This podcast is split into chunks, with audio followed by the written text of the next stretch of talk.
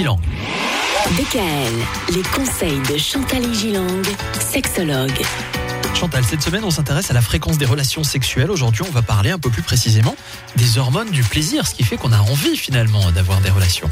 Oui, car faire l'amour procure les hormones qu'on appelle du plaisir, notamment la sérotonine, que tout le monde connaît maintenant, ce terme-là, qui est l'initiation de l'état amoureux, qui est un tranquillisant, qui est un inhibiteur, c'est-à-dire c'est un calme avant la tempête. Vous voyez, par exemple, quand on est très amoureux au début, on est complètement euh, sur un petit nuage. Hein, c'est l'état amoureux initial quand les jeux ne sont pas faits. Donc, sérotonine, à retenir. Autre mot à retenir, dopamine. La dopamine, c'est le dopant. Comme son nom l'indique, c'est un coupe-faim.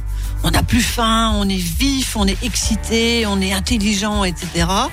Et euh, cette dopamine, malencontreusement, va diminuer avec le temps, car on a besoin de nouveautés.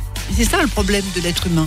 De l'état amoureux à l'amour, on a besoin de nouveautés et le taux de dopamine va progressivement diminuer. Ah, Les endorphines, durant les relations sexuelles, qui sont des morphines naturelles, intérieures, qui sont euphorisantes, qui entraînent cet état de bonheur, de plénitude.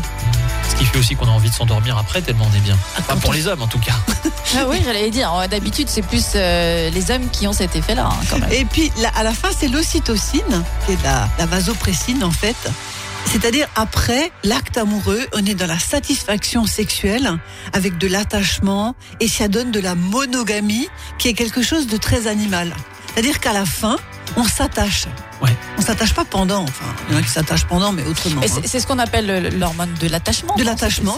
Euh, oui, Myriam, que les mamans ont pour les bébés, quand euh, les bébés arrivent. Oui, c'est une hormone qui se déclenche également lors de l'allaitement. Lors de l'allaitement, lors de l'accouchement aussi. La nature a bien fait les choses. Pour être sûr de s'attacher au bébé, on a de l'ocytocine. Et pour être sûr de s'attacher au mari, on a de l'ocytocine. Ah, c'est beau quand même. Et si ça arrive pendant les relations sexuelles, ça nous rappelle qu'encore une fois, c'est compliqué d'être sex friends. hein. Parce que ça peut dériver et déraper. Vous voyez, quand on dit oui, j'ai un plan cul, bon, je l'aime pas, etc. Bah, c'est pas sûr. Parce qu'on peut s'attacher. Et voilà, Et voilà. toute la problématique.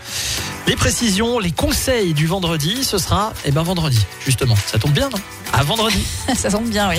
DKL, retrouvez l'ensemble des conseils de DKL sur notre site internet et l'ensemble des plateformes de podcast.